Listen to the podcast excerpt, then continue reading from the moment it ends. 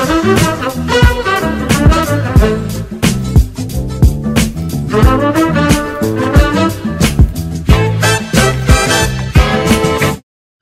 datang di Lini Podcast, ngobrol lebih dekat tentang gaya hidup sehat.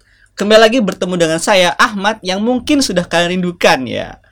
Hari ini kita masih edisi spesial Ramadan di mana kita masih akan membahas tentang puasa dan manfaatnya bagi kesehatan.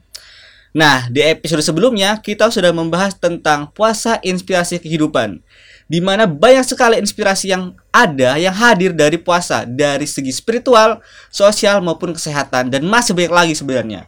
Dan hari ini kita akan membahas tentang keunikan puasa Ramadan. Nah, apa sih keunikan puasa Ramadan? Tentunya kita akan membahas dengan seorang narasumber yang sudah tidak asing lagi. Beliau merupakan guru besar ilmu gizi FEMA IPB University dan juga ketua umum Pergizi Pangan Indonesia. Beliau merupakan Profesor Hadin Syah. Selamat datang, Prof. Ya, apa kabar? Alhamdulillah. Gimana kabarnya, Prof? Luar biasa. Luar biasa, Prof ya. Masih Semangat ya Prof puasa Prof. Iya dong, harus. Harus Prof ya. Ahmad gimana? Alhamdulillah Prof tetap semangat Mantap. Prof. Apalagi ditemani dengan Prof Hadin Wah, keren ya. Makin semangat Prof. Baik Prof. Nah, kita mau ngobrol sih Prof tentang keunikan puasa Ramadan Prof. Mm -hmm. Nah, kalau kita bicara Ramadan kan itu hadir setiap tahun dalam sebu dalam setahun itu sekali Prof ya dalam sebulan. Nah, tapi sebenarnya apa sih Prof keunikan puasa Ramadan Prof menurut Prof Hadin? Ya, bisa kita lihat dari berbagai dimensi ya. Kalau kita lihat dari sisi pertama konsistensi ajaran ya. Sejak diwajibkan tahun kedua hijrah, Nabi pindah ke Madinah, itu secara konsisten dilaksanakan tanpa ada perubahan ya. Dan itu jaminan karena memang ada di kitab suci ya. Dan itu pertama konsisten. Kalau kita lihat uh, dari jenis puasa yang lain ada yang mengalami perubahan ya. Jadi ini konsistensi. Kemudian yang kedua uh, keunikannya tentunya pertama dari sisi eh yang kedua dari sisi waktu hmm. lamanya ya. Jadi kalau uh, lamanya ini kan unik karena tergantung lokasi di mana berada. Hmm. Jadi mulai dari terbit uh, apa dari imsak sampai terbenam matahari ya. ya yang kalau di kita sekarang di Indonesia sekitar berapa? 14 jam. 14 jam. Konon di New Zealand hanya 11 jam ya. Di dekat ke arah kutub utara sana bisa 20, 20. lebih bahkan 21 jam. Uh, di Skandinavia itu 20 jam. Di Rusia juga 19 jam. Jadi sangat lokal spesifik. Dan tidak berarti mereka akan terus-menerus begitu. Karena tergantung posisi uh, uh, matahari kan ya. Ketika di sana musim uh, dingin puasa pasti dia lebih lebih pendek ya. Kalau enggak dia lebih lebih lama artinya setiap orang berada di muka bumi dia akan melakukan ibadah puasa dengan waktu yang berbeda di mana dia berada dan posisi dia. Dan itu kalau puasa yang berbasis sains itu kan tidak. Pokoknya dikelompokin aja mau dia jendela makan 8 jam jendela makannya uh, eh, 4 jam atau jendela makan waktu makannya uh, berapa jam 12 jam misalnya. Jadi ini unik yang sangat tergantung pada kondisi geografi secara lokal kan ya. Itu yang kedua waktunya. Kemudian juga waktunya uh, diatur begitu panjang kan ya, 29 sampai 30 hari. Jadi kalau kita lihat uh, yang lain apalagi yang berbasis sains itu uh, ada yang hanya selang sehari. Tergantung targetnya kalau dia belum tercapai penurunan berat badan masih belum berhenti atau dia sendiri membentikan karena nggak sanggup uh, mengikutinya. Jadi uh, keunikan juga ada anjuran early breakfast. Hmm. ya bahkan ada anjuran puasa yang berbasis sain itu uh, menganjurkan tidak breakfast supaya dianggap mulai dia tidur malam kalau nggak breakfast dia baru makan siang itu kan berarti sudah 12 jam atau 13 jam. Tidur jam 10 malam makan jam 12 itu berarti puasa 12 jam. Tapi dia mengorbankan sarapan. Yang bukti-bukti ilmiah menunjukkan sarapan itu penting gitu kan. Kenapa nggak uh, dinernya yang dihilangkan? Coba kalau dinner dihilangkan kan juga bisa. Iya benar. Ya makan siang jam 12 sudah itu besoknya lagi baru sarapan. Baru sarapan jam 6. Berarti lebih lebih bagus dong. Jadi jadi 18 jam kan? Atau makan siangnya ditunda jam 4. Enggak makan malam. tidur pasti nggak makan ya kecuali mimpi makan ya. Terus jam 6 pagi kan itu bisa juga 14 jam kan. Kenapa harus sarapan yang dikorbankan? Nah, itu juga keunikan dari dari puasa Ramadan selalu ada dianjurkan early breakfast yang namanya sah, Sahur. sahur ya. Iya, wah jadi banyak banget Prof ya. Eh, keunikan dari puasa Ramadan sebenarnya dari waktu, kemudian ada sahur segala macam itu, Prof. Nah, Tapi ada lagi keunikan lainnya. Iya, Prof, puasa Ramadan ini puasa totalitas. Hmm. Artinya dia berpantang dari segala yang membatalkan, bukan hanya makan minum. Hmm. Ya, Iya. mengendalikan hawa nafsu. nafsu, ya, Iya, iya. Jadi Kalau puasa-puasa yang berbasis sains itu ya ada yang pantang makan boleh minum gitu kan, karena dia takut haus gitu ya. Ada yang dia bukan pantang sih, tidak makan tidak minum atau tidak makan saja boleh minum air putih atau teh misalnya. Jadi keunikan itu totalitas ya, keunikannya totalitas dan umumnya puasa berbasis spiritual memang totalitas. Oke, iya, Prof, benar, Prof. Nah, Prof, eh, kalau sebelumnya kita kan bicara puasa inspirasi kehidupan itu kan ada inspirasi sosial, kemudian ada inspirasi kesehatan dan juga Ekonomi. eh, ekonomi dan segala macam, Prof. Nah, kalau berdasarkan eh, keunikannya, ada nggak sih, Prof, keunikan puasa Ramadan ini dengan eh, sosial, Prof? Iya. Sosial, Prof. Eh, jelas. Jadi kalau puasa berbasis sains itu kan hanya tujuan untuk diri sendiri supaya mengurangi lingkar pinggang, mengendalikan kolesterol, untuk mencegah kanker, mencegah coronary heart disease. Tapi kalau puasa Ramadan itu tidak hanya untuk diri sendiri, tapi juga ya kalau secara spiritual juga tentunya dengan eh, Tuhan ya, tapi juga untuk orang sekitar kita.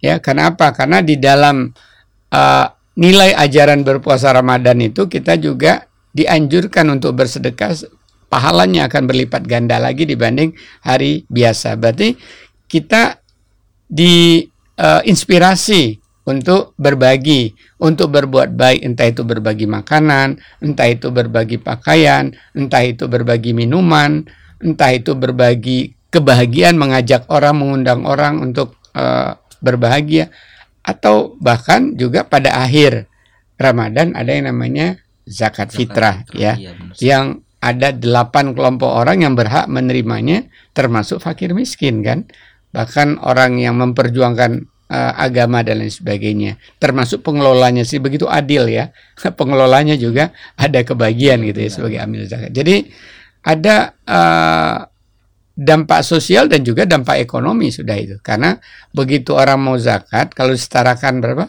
Dua setengah kilogram beras, itu kan orang harus kalau enggak barangnya, berasnya, berarti ada kesetaraan uang setara itu. Tadi terjadi perputaran uang kan? Iya, Prof, benar sekali. Iya. Iya, Prof. Benar sekali, Prof ya. Eh, dar, ah, setelah dipikir-pikir juga Prof ya Ahmad mikir juga dulu itu sering banget nih Prof sebelum pandemi apa bagi-bagi eh, takjil gitu Prof Ya, ya. betul, Kan. betul. Kemudian juga ada tuh sahur on the road itu Hmm, Prof betul, ya. betul. Bagi sahur ke orang dan itu dimensi sosial banget Prof ya. Nah, Prof, eh, selain sosial ada nggak sih Prof keunikan puasa Ramadan itu dari segi mental, Prof? Betul, mental itu kan salah satunya adalah kemampuan berpikir ya. Bapak jadi ingat nih pertanyaan ini ya. Suatu eh, riset prolong fasting, prolong fasting itu puasa yang ber- bersambung gitu ya. Tapi riset ini tidak didasarkan pada puasa Ramadan yang dia boleh makan di malam hari. Ini eh, sama sekali dia tidak makan, hanya boleh minum air putih. Nah, air air putih boleh dia ingin melihat apakah kalau orang tidak makan selama 30 hari itu ada dampak jeleknya apa enggak sih. Tapi ternyata apa tidak ada dampak jelek, tapi setelah 30 hari justru orangnya tetap eh, segar, pikirannya tetap bugar, bahkan dia ada tim psikologi juga di sana di laboratorium Carnegie namanya di Amerika Serikat. Dia ditanya, kamu masih bisa menulis nggak? Bisa, dia bilang si Augusto Levanzim nama subjek yang puasa ini. Bisa nggak kamu menuliskan apa pengalaman kamu selama yang kamu rasakan mulai hari pertama puasa sampai hari terakhir? Dia buat diary. Hari pertama, hari kedua, hari ketiga, sampai evaluasi akhir dia lakukan. Bahkan kata-kata terakhirnya menakjubkan buat Bapak. Ketika Bapak program dokter di Australia itu membaca bukunya itu tebal hari ini hari terakhir puasa saya dan saya ingin semuanya dilanjutkan karena saya tidak merasa ada hal-hal yang jelek buat saya tapi tim peliti memutuskan tidak boleh saya melanjutkan. Hmm. Bayangin. Oh iya. Berarti dia berhasil merasakan. Dan tulisan itu berarti kan pikirannya jernih. Kalau enggak nggak mungkin dia bisa nulis coba. Iya benar. Bayangin orang nulis tesis ya, nulis skripsi ya. coba ya. Bro. Kalau enggak pikirannya lagi tenang lagi itu nggak mungkin selesai nulis skripsi ini Iya. menulis tadi pengalaman dia selama hari pertama, hari kedua, di recallnya ketika hari terakhir puasa. Wah, memang berarti banyak banget manfaatnya. Termasuk Iya. juga segi mental Prof ya benar nih kalau eh, teman sehat semuanya kalau nggak punya pikiran yang jernih itu akan sulit loh untuk ya menulis, menuangkan ide gitu Prof ya, Pikiran, iya. pikiran segala macam Prof. Nah, Prof eh, tadi sempat disinggung kan kalau eh, memang sih sebenarnya puasa Ramadan ini hubungannya dengan spiritual. Tapi eh, gimana sih Prof? Jelasnya Prof, boleh Prof dijelasin sedikit terkait bagaimana sih dari segi spiritual keunikan puasa Ramadan ini Prof? Ya, kalau keunikannya eh, secara spiritual yang saya katakan tadi, nilainya itu tidak berubah sejak awal sampai eh, akhir. Ada jenis puasa yang dulu ditetapkan misalnya 40 hari kemudian berubah gitu ya. Jadi ini eh, konsisten. Kemudian secara eh, spiritual udah dijanjikan Tuhan Yang Maha Esa ya. Kalau kita berpuasa tentunya tidak batal mengikuti nilai-nilai Islami tadi, jelas pahalanya ya. Jadi itu memang bedanya nilai puasa berbasis spiritual dengan tidak ya. Eh, pasti eh, masing-masing meyakini hal-hal itu sesuai kitab sucinya. Dan bonusnya berarti kan beyond spiritualnya yang banyak bonus yang kita peroleh. Yang tadi untuk kesehatan, untuk mental, bahkan juga untuk emosi juga ya. Jadi orang-orang yang berpuasa ap- sampai sebulan harusnya kan terlatih emosinya karena apa dia tidak boleh batal karena gejolak emosinya berarti kan melatih eh, emosinya sekalian. Melatih disiplin waktu bayangkan. Siapa yang sanggup? Nggak biasanya bangun jam Iya. 3 malam sekarang bangun jam 3 malam. Prof. iya. Sahur itu Prof ya. ya siapa yang eh, kejujuran juga ya. Bayangkan sebenarnya Ahmad boleh aja di kamar makan siapa yang tahu kan? Iya benar Prof. bilang nanti puasa berbuka bersama kan? Iya. enggak kan? Tapi itu kan melatih kejujuran luar biasa. Orang bisa saja menyatakan saya puasa tapi dia nilep-nilep gitu ya. Hmm. di di kamar di dapur. Tapi ini melatih kejujuran. Orang jadi akuntabilitas banget gitu ya. Bahwa tek saatnya berbuka berbuka. Tek saatnya imsak imsak. Mulai menahan begitu. Wah, ternyata memang banyak banget Prof ya keunikannya Prof. Tadi dari eh, segi apa spiritual berusaha menjelaskan, kemudian dari mental, kemudian juga dari eh, sosial. Nah, Prof, eh, mungkin sedikit pertanyaan terakhir, Prof. Hmm. Karena banyaknya Iya. keunikan tersebut, Prof ya. Tapi banyak orang yang juga tetap malas, Prof, puasa gitu, Prof. Eh, apakah sebenarnya keunikan-keunikan itu sebenarnya memberatkan nggak sih, Prof, buat orang untuk berpuasa, Prof? Ya, lagi-lagi kan dasarnya dia tahu apa enggak sih. Kadang-kadang orang termotivasi melakukan itu kalau dia tahu. Kemudian termotivasi karena ada iming-iming. Nah, Tuhan udah ngasih iming-iming pahala ya. Tuhan udah ngasih iming-iming pahala. Kalau tambah tahu lagi sebenarnya di balik tadi pahala itu itu tadi kesehatan fisik, kesehatan mental, kemampuan berpikir, eh, pengendalian diri, emosi, kejujuran itu luar biasa.